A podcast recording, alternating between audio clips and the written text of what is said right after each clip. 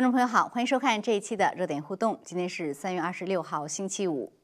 近日，中共在国内又发起了一轮抵制国际品牌的操作，时间点呢是在新疆问题上多国联手制裁中共的四名官员之后。共青团挖出瑞典品牌 H&M 去年所发布的停用新疆棉的旧声明，在微博上开始炒作，继而呢又延烧到耐克、阿迪达斯等品牌。因为这些公司要么已经决定不在新疆采购棉花，要么呢是非营利组织良好棉花发展的成员，而这个组织呢已经暂停对新疆农场的认证。不过这轮炒作呢能够持续多久很难说。已经有网友表示，我常穿的牌子几乎全踩雷了，这以后穿什么呢？另一方面，在新疆问题上，中共对外持续强硬。继宣布对欧盟十几名个人和实体实施制裁之后呢，周五中共又声称要制裁英国的九名人士，其中包括五名英国议员和资深的律师、学者等等。那么，套用中共的话语模式来说，世界会不会吃中共这一套呢？今晚我们还是请来两位嘉宾，就这些热点的事件来做解读分析。那么一位是在现场的时事评论员唐靖远先生，唐景先生你好。呃，方法好，观众朋友大家好。嗯，谢谢。好的，那么另外一位嘉宾是通过 Skype 跟我们连线的政论家陈破空先生，破空先生你好。主持人好，各位观众好。好，谢谢。好的，那我还是先跟二位呢，就这个不同的问题来做一些分析啊。那先请唐俊远先生来分析一下，就是最热的现在这个国内这个抵制国国际品牌这个事件。呃，我看有外。外媒把这个事件称为是人造愤怒，我觉得这个还挺贴切的，因为这个事情整个就是共青团一手炒起的，然后把去年的一个 H&M 的这个声明拿过来，然后紧接着就是大家很熟悉的操作啊，先是这个 H&M 被这个电商下架，然后呢各个爱国者纷纷在网上秀这种什么火烧啊、刀剪啊各种姿势啊，所以整个这个操作都很熟悉，但是呃在这个时间点呢是在。中共这个四名官员被制裁之后，那么呃，然后中共又去制裁欧盟，然后紧接着这个事情出出现，所以在您看来，这个事件它是不是一个精心设计的这样一个奉旨操作？呃，另外呢，就是说它这个呃目的到底是想做想干什么？然后是做给谁看？首先，第一个，我觉得它肯定毫无疑问是中共官方一手操纵的。呃，因为这至少我们现在看到有两个明显的证据了。第一个就是你刚才其实已经说了，他是共青团，是吧？这个是官方首先把它挑起这件事情的，而且这个声明是去年十月份发的声明。其实这个十月份只是那个 H&M 公司他们发的。那个耐克公司发的更早，耐克公司是在去年三月份就发这个声明了。哦，所以你看，在去年的时候，谁知道呢？谁都就是你悄无声息，没有谁就是引起任何的这个反响。尤其是 H&M，他们去年十月份发这个声明，它是跟这个就是。呃，BCI 这个就是良好棉花协会，这个有关系是吧？是因为在去年十月份，良好棉花协会他们首先发了一个声明，就是说拒绝使用新疆的来自于这个棉花，因为这里面可能存在着强迫劳动啊，就是侵犯人权这样的事情。嗯，所以呢，那么在这个 BCI 它所下属的有总共是就差不多是数百家这些这个所属这些品牌的一些企业，他们可能相继有好多都发了声明，所以这个也是造成这一次我们看到这种抵制啊，一下就从一个品牌蔓延到了很多品牌的一个最主要的原因。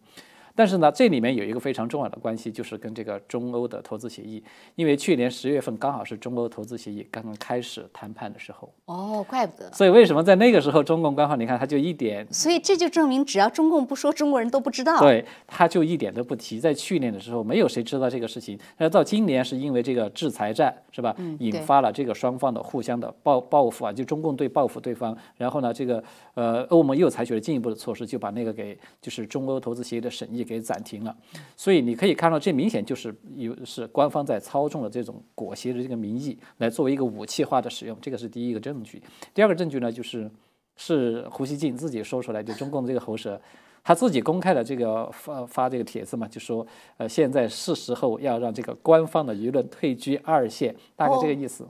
哦，他是有这么公开的说。就说意思就是说这个火呢已经点起来了，那么官方的舆论就应该就适当的就退居二线了，让民间更有更大的自由度去发出自己的声音。其实我觉得他说的这个话的意思就是说让官方退官方啊退居到幕后去进行这种操控了。因为我们都知道，其实中共官方尤其是文宣系统，他们本来就操纵着数百万的这些什么五毛啊、什么小粉红啊、什么等等这些账号，它完全可以人为的造出一个虚假的这种民意和虚假的声势。这个是左的一手，右的。一手呢，就是利用这个警察，是吧？来对，就是精左右两手来精准的调控他们所需要这个所谓的抵制风潮，达到什么样的程度？我们不是看到网上已经有这个视频嘛？就是有一个小粉红跑到那个呃 H&M 的实体店去举牌去举牌抗议，结果就被这个警察呃就当场就给带走了。所以这个就是我觉得很典型的例子。就是说，你看到中共他使用这种左右两手啊，他自己玩自己左右互搏之术，来这个精精准的来调控这种操纵整个这个的这个脉络，就是操纵这个所谓的抵制风潮的脉络。所以毫无疑问，他就是中共官方一手在导演的。我觉得这个结论是比较肯定的事情。那您觉得他是做给谁看的呢？是为了煽动国内的民族主义，还是为了说给外企啊国呃其他国家政府施加压力呢？我觉得他两方面因素都有。就是说，它对内呢，它其实最主要，我觉得它是为了要转移视线，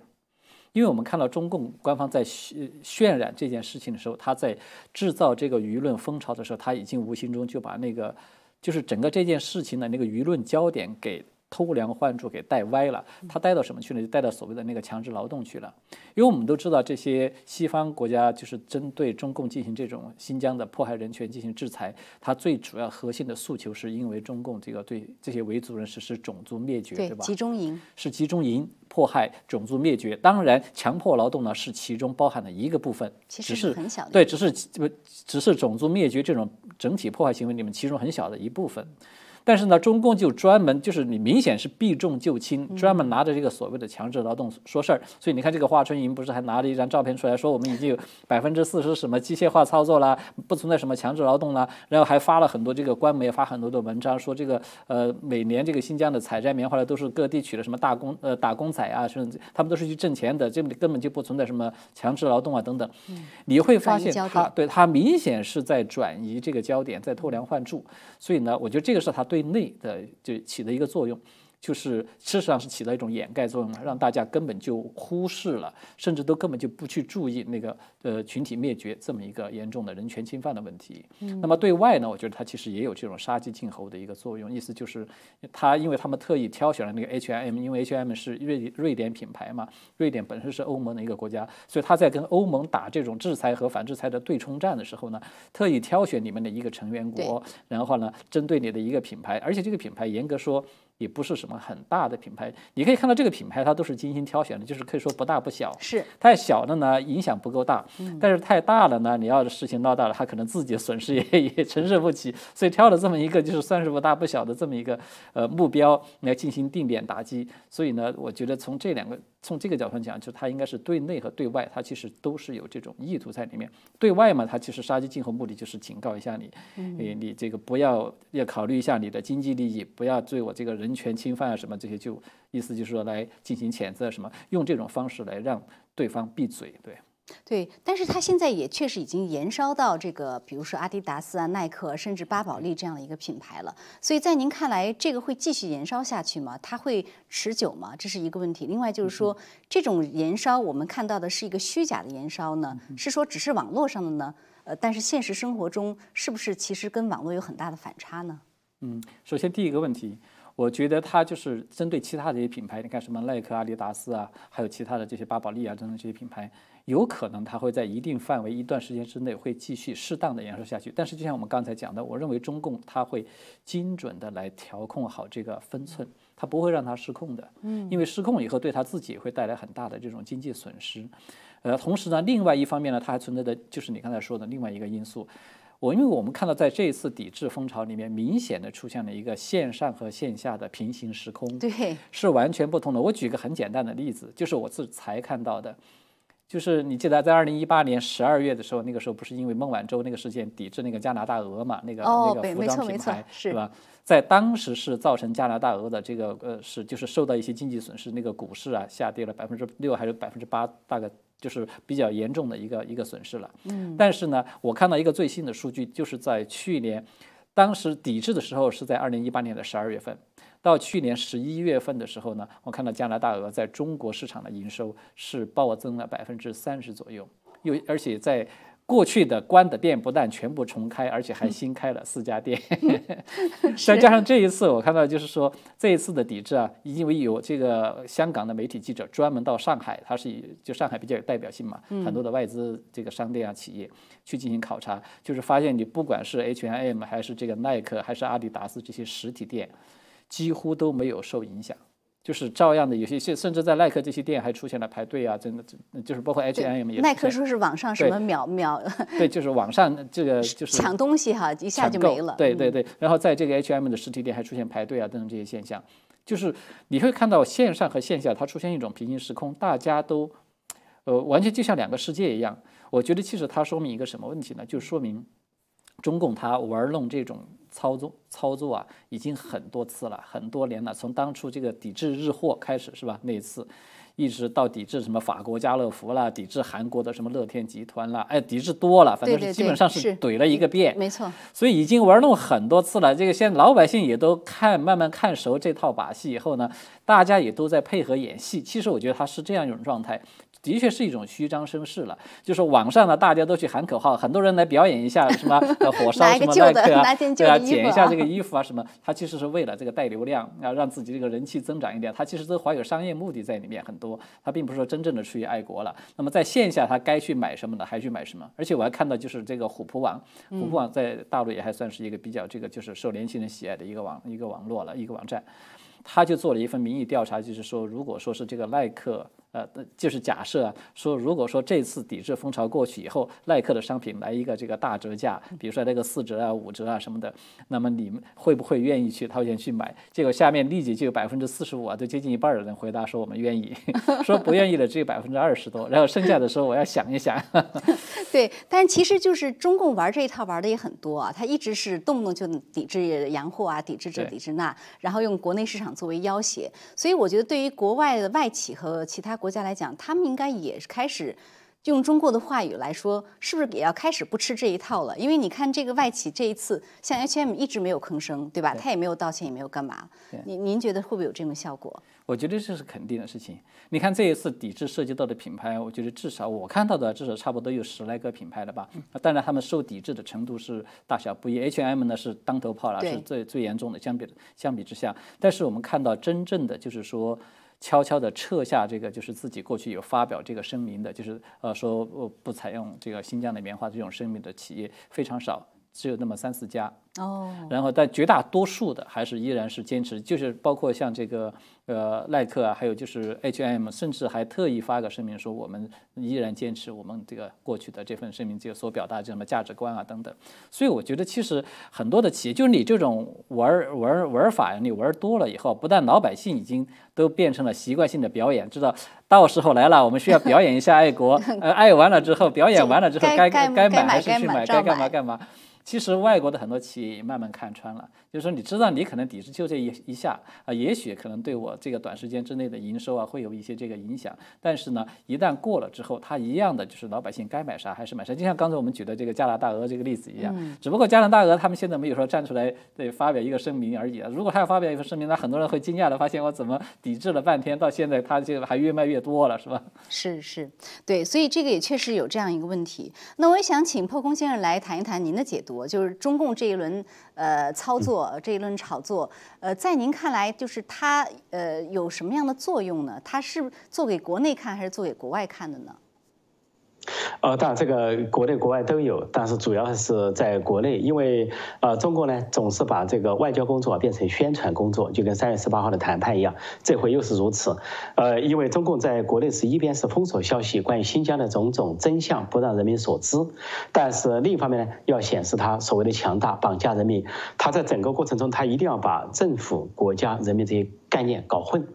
然后这个呃受到了欧盟的制裁，然后中国人去制裁别人，对着制裁，制裁之后呢，才开始去针对呃欧洲或者是美国这些企业去下手。就像刚才唐先生讲的样，这些企业都早都发了这些声明，老百姓不知道。只有中共提醒之后，他们才知道，说这明显是中共在背后操纵炒作，党媒党报带了风向，然后把这些人带起来而已啊，否则的话，党媒党报不带，即便那些信息在那里，这些人也不会去注意。像党媒党报这次不仅带风向，而且点名这些企业的名字，比如 H&M、耐克啊，什么这个优优优衣库咯，就优衣库等等，都是党媒党报点名，点名的都被受到了最大的冲击，但是中国没点名的反而就受冲击少。所以人为的痕迹啊，就政府的黑手是很明显的。嗯，对，而且中共官媒还说啊，他们说这个，呃，你外企不要吃中国的饭，砸中国的碗，您怎么看这个这个批评？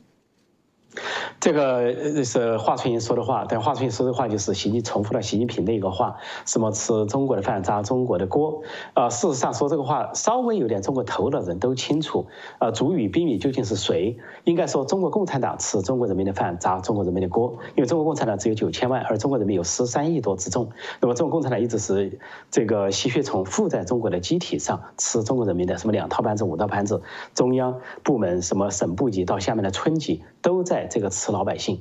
但他说。外国公司吃中国的饭，砸中国的碗，这好笑。中共都在说这是一个全球化时代，他还在说川普反全球化，他号称全球化，号称国际市场，也就中国市场是全球市场的一部分。呃，整个是一个全球化的过程，赚钱是双方的，呃，这个资金来往或者是这个企业的来往是双方的。如果说外国企业在吃中国的饭，同样中国也在吃外国企业的饭，或者中国企业在吃外国的饭，但是我没有看到民主国家，这这这民主国家跟中国之间有这么多的政治问题。但是我们在民主国家没有看到说在抵制中国后，动不动抵制这个品牌那个品牌没有，即便华为那么的作恶多端，人家都没有采取民间抵制的方式，该怎样就怎样，以法律和制度来办事。所以中共在说这个话的时候啊，实际上就说给。这个小粉红、自干五毛党这些无脑的亲共粉、亲共人士听，仿佛外国企业到中国来是为了赚钱，没有给中国带来好处。恰恰是改革开放就是靠的是外资和外企。如果外企外资不来的话，中国根本就没有今天，中共也没有这么的实力跑来呃在国际上啊冲老大，当这个暴发户啊富得流油，对着拿着钱呃砸着钞票对别人大吼大叫。嗯，那您觉得中共这一轮操作下来？呃，谁是受害者呢？是外企吗？还是中国经济啊？还是中国的消费者啊？有没有？是不是也也是会有受害者的？我们设想一个结果，就假设中共这次煽动民众抵制这些外企，这些外企撤离了，那么。失业是谁？是中国人在失业。所以我们现在现在有说有些直播间，比如优衣库的，说耐克的，他本来就有一些直播主在来帮他推销推销商品。这些中国女生有点颜值的，结果呢就被这些逼着叫他不要直播。他说我也有工作啊，我要吃这个饭都哭了。为什么？你要把这些店给关了？这些店员也失业，这些呃直播间的这些博主也失业，这不很明摆着吗？是中国人的饭碗吗？所以这个呃现在现在的政权呢，现阶段不仅在搞国进民退，而且呢在逼走外资企业。实际上外资从美中贸易战到大瘟疫到现在，已经是出现了外资撤离潮啊，工厂倒闭潮，工人失业潮。如果你再逼走一批外企的话，那就更加如此了。况且就在这个风潮中。习近平和中国当局最担心的什么？就是脱钩。啊，美国一说脱钩，中国那边就坚决不脱钩，好像就是死赖着人家不放。那么现在你这么炒作要搞下去，不是也是脱钩吗？本来生产线你搞韩国的时候，韩国的企业离开了中国，大批离开，包括乐天市场；搞日本，日本的企业大批的离开，而且日本政府补贴日本的企业离开。转向印度，转向东南亚国家。现在你在搞美国和欧洲的企业，不是大批的离开吗？所以中国他不会搞到底，他只是象征性的、阶段性的搞。他要搞到底的话，他知道他付出的代价是其他国家、其他企业恐怕十倍都不止。对，他是不可能想要控制这个效果啊，像刚才唐远先生说的，要精准控制这个效果。呃，你也认为他不会搞到底，但是不管怎么说，他这样一弄，对于外资企业呀，对于其他国家还是会有影响。很多人可能还是会想说，那我下一步的话，在在这个国家做生意，经经济上或者政治上，到底有没有更大的风险？所以像这一次呢，就是比如说这个很多企业呢，他们就。不像过去那样纷纷出来道歉了啊！那这一次呢，比如说像呃无印良品日本这个品牌，它呢好像坚持还是用新疆棉，结果它的市长呃市值就下降了两亿美元。所以在您看来，就是中共这种做法会不会让越来越多的外国企业发现说，我对中共让步，呃，不管在利益上还是在道义上，其实都没有什么好结果。无印良品这个日本企业在两天之内有两个截然相反的表现，就看到了这些外资企业的处境。你要哪个市场？你要日本市场还是中国市场？要国际市场、中国市场？无印良品头一天发了个声明，说我们没有抵制新疆棉，我们还在用新疆棉，我们还有这些产品新疆棉的。结果就在东京的股市上，它的股市当天暴跌百分之六点八，然后一下就蒸发，一天之内蒸发二点一亿美元。这个蒸发是整个中国市场那一天不可能取得的成绩。结果就过了一天，他马上又发表声明，他说：“呃，无印良品注意到了这个新疆所发生的事情和人权上，我们表示高度的关切、高度关注，又想挽救日本市场。说这个前后两个矛盾的动作，就证明了无印良品和这些外资企业现在处于挣扎之中。就说你要是踩脚踩两只船，两头都好，那不可能。对你得做选择。”你要么选日本市场和国际市场，你要么选中国市场。但是我刚才说到，原来中共搞了一次反韩风潮，是后来韩国企业大批撤资撤离的原因之一导火索，包括三星啊，呃，这个乐乐天的很多都在撤离。而原来中日也是有这个有这个这个反日风潮，还有后来的这个贸易战，日本企业大举撤离。所以现在像无印良品这些啊，优衣库的还少数留在中国的日本企业，就会想一想，究竟留在这里有没有安全感？说不定哪天就来个反日风潮。结果，呃，虽然一直顺风顺水在赚钱，说不定哪天就来个大亏。说这对国际企业是一个教育。说这次中共抵制了十几个以上的品牌，只有少数，我看到 Zara，Zara 发表了一个道歉，我还没有看到别人有什么正式的道歉。说国际企业已经已经是可以很淡定的，因为它不可能因为中国一个市场失去全球的市场。是。所以我觉得世界真的要开始不吃这一套了，用中共语言来讲。那好，那我们来看谈一谈，呃，对内谈完，我们看看他的在对外国际上操作。那我也想请唐俊先生那个再来谈一下啊。其实我觉得他在国内这一轮品牌的这种操操作呢，还是比较虚的这样的一招。但是他在国际上，就是新疆问题上呢，他确实现在是比较强硬。你看他首先，呃，欧盟和呃美英加拿大。对于中共四名官员制裁，那个只是四名新疆可以说是当地官员，我觉得那个层次并不高。那结果呢？先是欧中共对于欧盟的十几个这个呃，他好像十个就是十个个人，再加上一些呃实体，其实那些个人都是相当有分量的，包括甚至包括欧洲议会的这个重量级的议员。然后周五他又现在就是今天他对英国又寄出了制裁，这个制裁也是蛮重量级的，九名英国的呃议员。其中包括像 Duncan Smith 啊，他是非常就是有有分量的一个议员，呃，还有一些其他的大律师啊什么的，所以我我感觉说中共在这样的一个呃报复制裁中，它是不平等的，它甚至说可以出可以说出手比这些国家更重。为什么会这样呢？您觉得？这里面我觉得最主要有两个原因。首先，第一个，中共它其实是在非常清楚的在通过这种更重的出手来测试。欧盟以及包括美国在内的他们的这种水深水浅，对，也包括英国在内，就是整个欧洲吧，就不光是欧盟，就整个欧洲了，包括英英国在内。对，他为什么这么做？就是他有意的，我出手打的比你更重，他就是要看看你们，呃，所谓就是打着人权的这个旗号来对中共进行制裁呢，你们是不是能感动真格的？因为刚才我们说了，就是呃，其实欧盟这一次包括这个联合了美国对这个呃，就是中共进行的制裁，它其实是比较象征性的。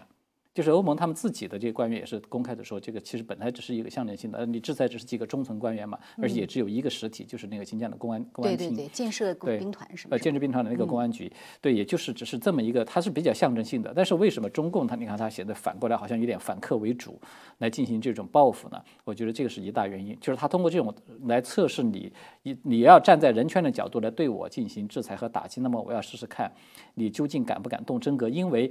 呃，这目前这种制裁，它只是局限在一个意识形态和这种舆论的这个范畴之内，它并没有真正的涉及到就是双方经贸关系嘛。经贸关系它才是所谓动真格，就是在经贸关系上。对，我觉得经贸关系甚至包括科技领域的，就是像川普那样式的，给你来真的限制令啊、禁这个发布这个禁令啊，或者是脱钩啊等等这些实质性的那个打上去是真正的实实在在的重拳。所以呢，我觉得他是要测试一下，看看尤其是你们欧盟。敢不敢做这些动作？因为按照中共他们自己的官方的声调呢，他们是猜度，或者说他们判断，他们认为欧盟是不敢的，因为他们认为现在欧盟最大的贸易伙伴就是中共了。嗯，呃，如果说因为这个呃你批评人权而导致了双方的这种经贸关系也出现这种大的问题的话，那么欧盟这边会承受比较大的经济的损失。当然，中共这边也会有损失，但是中共会认为。中共这种体制特有的这种集权体制之下，因为它呃可以说是绑架了十四亿国民嘛，所以他认为他承受痛苦的能力要比欧盟这些要强很多，所以我觉得这个是第一大原因，就是他要测试一下对方，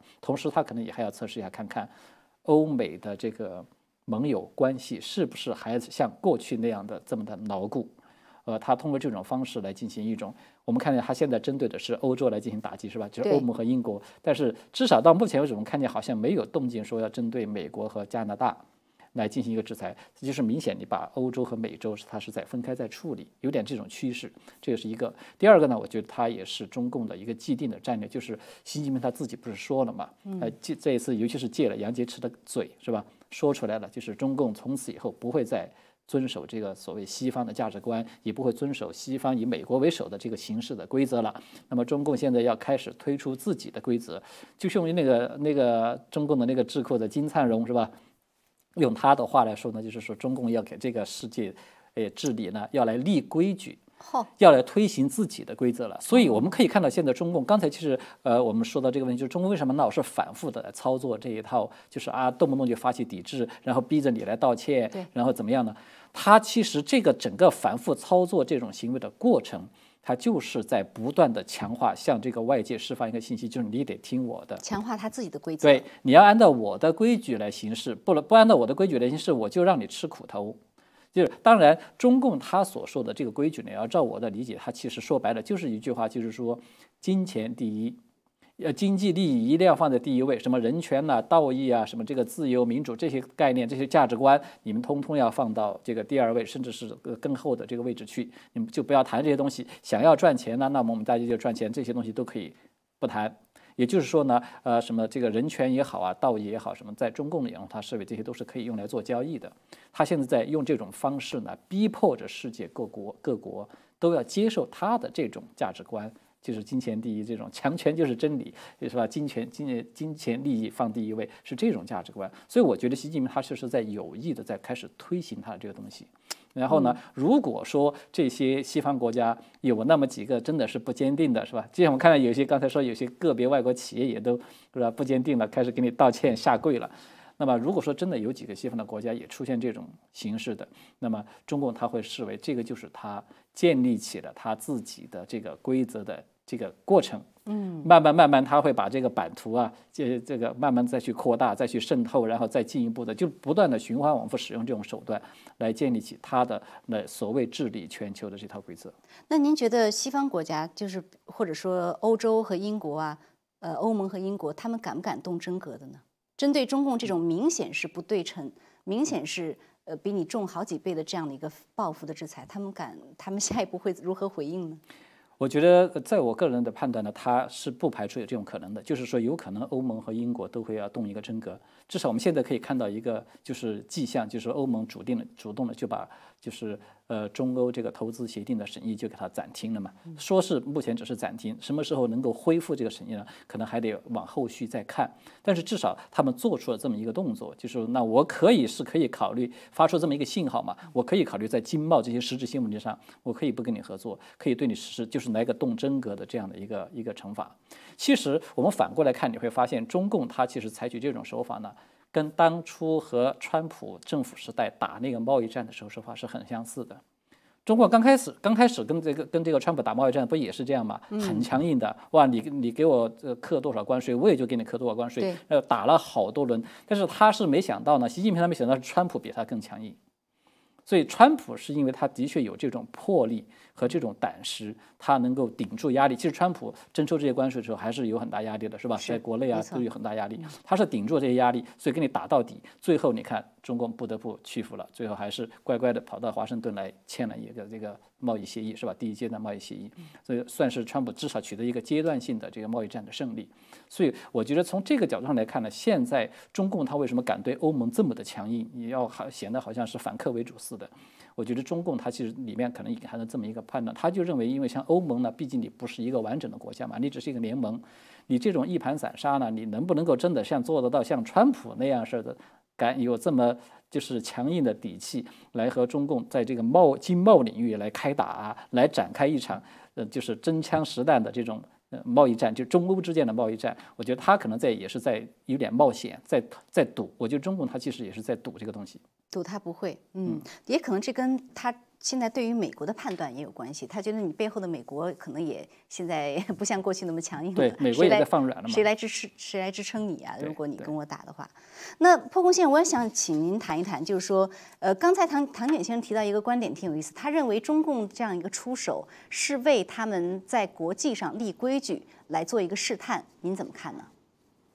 是，呃，他有这个考虑，有这个做法。实际上，在这个很早时候，呃，当这个当年奥巴马去中国访问的时候，中共的这个强硬派，啊，尤其是军方那一派、江派那一派，就提出了这个说法。所以就说是，呃，当时因为美国经历了。呃，小布什结束的时候，奥巴马接手的时候，金融危机、经济危机。那么当时呢，中共就觉得是轮到中国来立规矩的时候了。说奥巴马下飞机的时候，他们给了他一个羞辱，就是故意说这个机场不够，舷梯不行，要从那个机的呃机机机飞机的这个肚子下面一个门从那里下来，实际上给奥巴马一个下马威，在中共搞这个小动作。但是随后发现呢。这个我当时就说，美国可以发生经济危机，但它周期性的，呃，它可以度过，它可以再强大起来。其实美国很快就度过了这个经济危机，重新又获得了经济繁荣。所以中中国当时也是看傻了眼。那么现在继承他们这些强硬派、极左派这些思维，现在达到了真登峰造极的地步，认为中共这个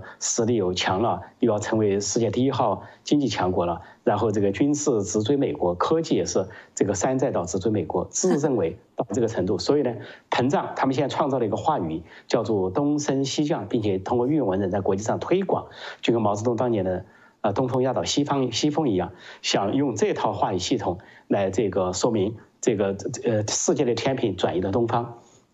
中共要来定规矩，就不是美国的民主和自由，而是中共的专制和腐败，有这一套来。确定世界规则，就是他“一带一路”就体现了这个，就是专制和腐败。只不过这回三月十八号，他们空前的赶叫板，直接向美国面对面的提了出来。啊，一方面他是觉得提出来时机到了，另一方面觉得拜登政府可能能妥协，啊，是税金主义恐怕也提得出来。因为要是在川普面前，他们不敢这么放肆，因为他不知道这个。呃，川普是不可预测的、不可预知的，不知道会付出怎样的代价，所以他认为拜登政府是体制内的建制派的政府，是可以预测的，啊，不会把他们怎么样，所以他们就这次放肆到了极点，直截了当的说出来了。嗯，那您觉得，呃，中共这个所谓的东升西降，会不会又是一个误判呢？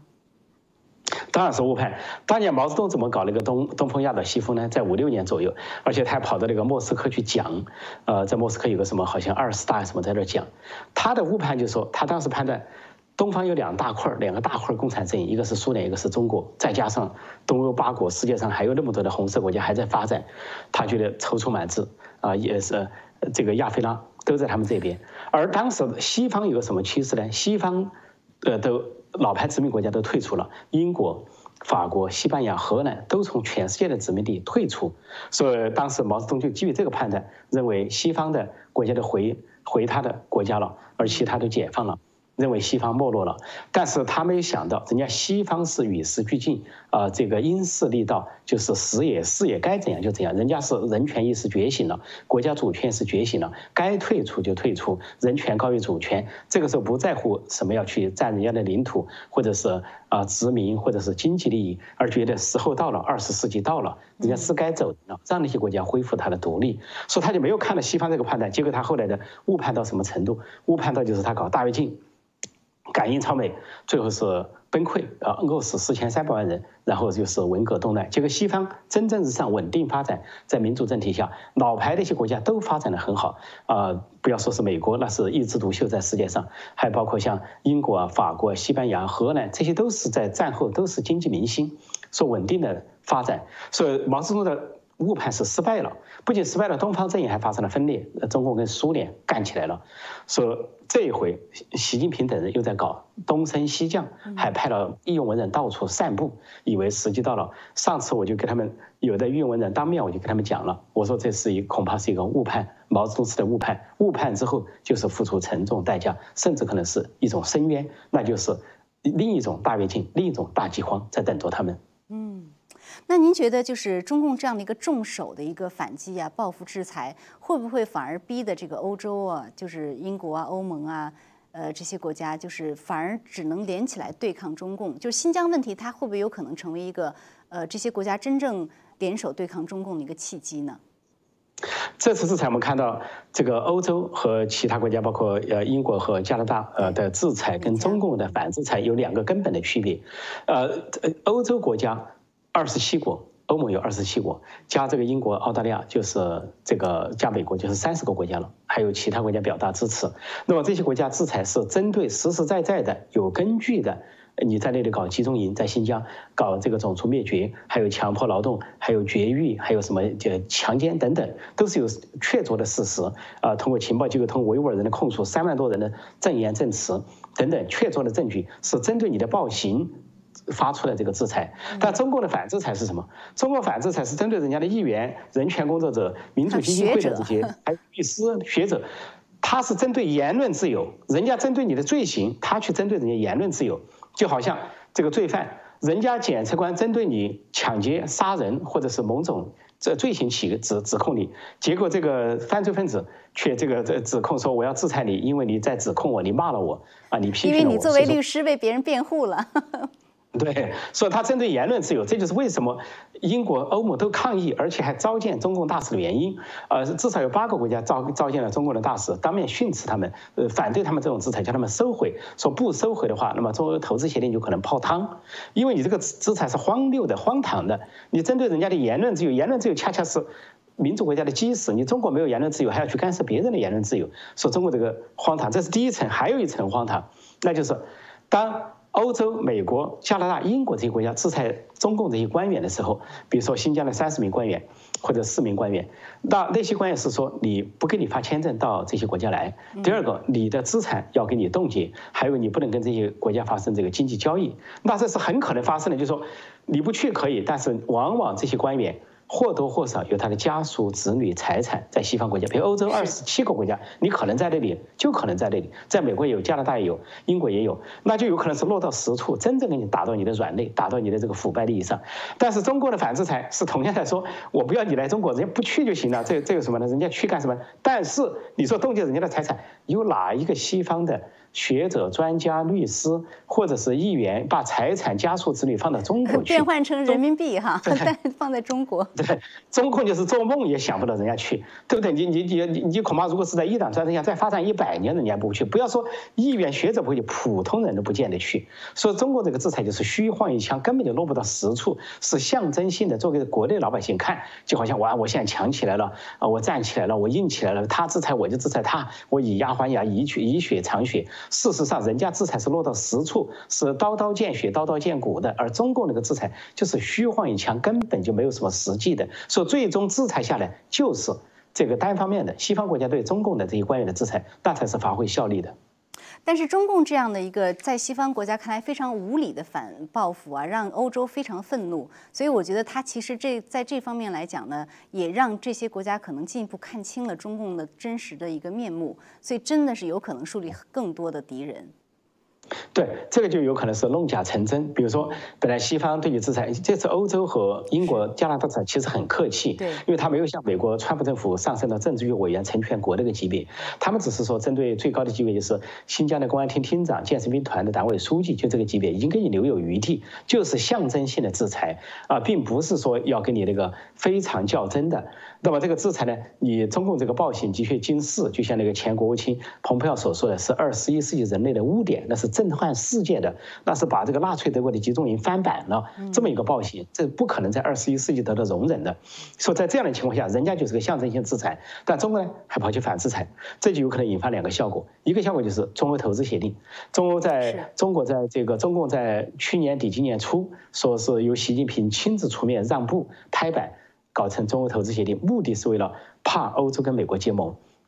那这个协定就很可能泡汤，因为省议会已经取消了，那么主流的议员和主流的政党都反对，那么就有可能泡汤。第二个后果就是，那么欧洲跟美国之间就可能真的结盟。本来当然是盟友啊，但是呢，就说在呃一些经济利益上，在地缘政策上有一些还有一些分野，有各自的利益。但是这样一个初始的结果，那就可能是美国、欧盟这些西方国家更紧密的站在一起。那就像北约秘书长昨天所讲的，说我们北约加在一起。呃，经济产值和军力都是世界的百分之五十或者以上，完全可以压倒中共。所以在这样的情况下，我就说弄假成真，中共真的给自己树立了一个铜墙铁壁，它对面就是铜墙铁壁。真的是这样，呃，那还有一点时间，我先请 唐姐先很快提一下，因为呃，说到这个欧美同盟嘛，那美国态度是非常关键的啊。但昨天呢，正好这个拜登开了这个第一次啊，上任以后第一次新闻发布会，其他的先不谈，但是他在提到中国的时候呢，我我觉得，呃，非常有意思的就是他说，呃，他一个说是他再次提的，他说中国我们不要跟他对抗，只是竞争对手，然后他提的是。跟中国之间是民主和专制的较量。我记得之前川普政府提的是自由和暴政的较量，这两者似乎有些微的不同。然后呢，他还说中国的总体目标是成为世界领先国家、世界最富有的国家和世界上最强大的国家。他说我我对这个目标不提出批评，这个目标听上去很良善啊。中国的目标，中共的目标是这样吗？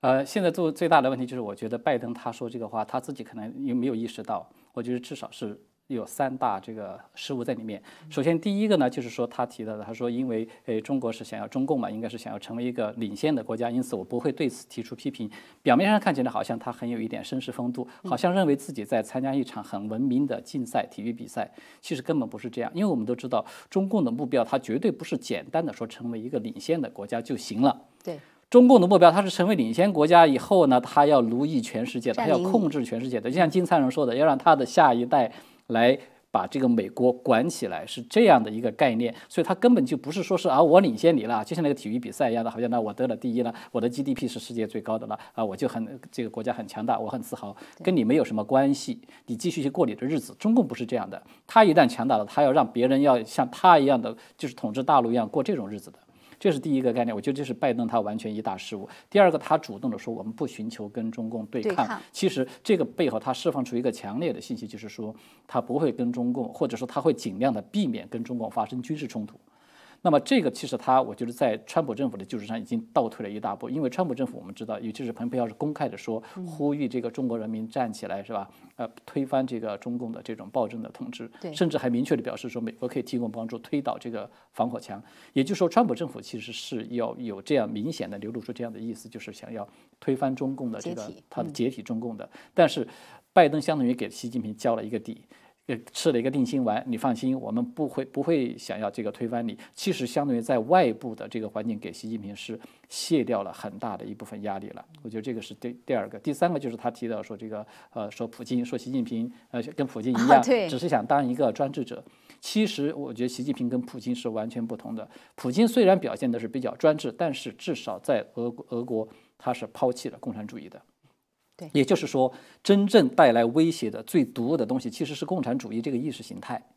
而还不完全说是在于这个国家采取的是一种专制制度。我们举个很简单的例子，比如说，就说这个像沙特阿拉伯，它现在不也是这个一种专制的，是国王制嘛？但是你看，它跟美国的关系非常好啊。也就是说，专制制度本身它并不是说跟你美国会关，就是成为敌人啊，呃，成为这种对立的，不是这个基点，而基点是在于，就是你刚才说的自由与暴政是共产主义这种东西，对。嗯，好，还有三十秒钟，蒲公先生，能不能请您也补充几句？啊，就是说拜登说民主与专制这个较量，这是一个常识。但是关键是呢，呃，他呢就是没有明确到这个尖锐的态度，因为他提到他跟习近平的交往，当年就误导了习近平，说是美国政治家要面对选民必须那么说关心人权。那么，但是他自己现在呢表现得很软弱，但是他改变不了美国的大趋势。呃，他的国务院还有国会参众两院还有主流民意都是反中共的，所以中美关系的大对抗的格格局是不会这个逆转的。所以他有一句话叫极度竞争是目前关系的。一个写照或者某个角角度的描写吧。嗯，好的，好，那非常感谢二位的精彩点评啊。呃，今天我们节目时间又到了，我们也感谢观众朋友的收看，下次节目再见。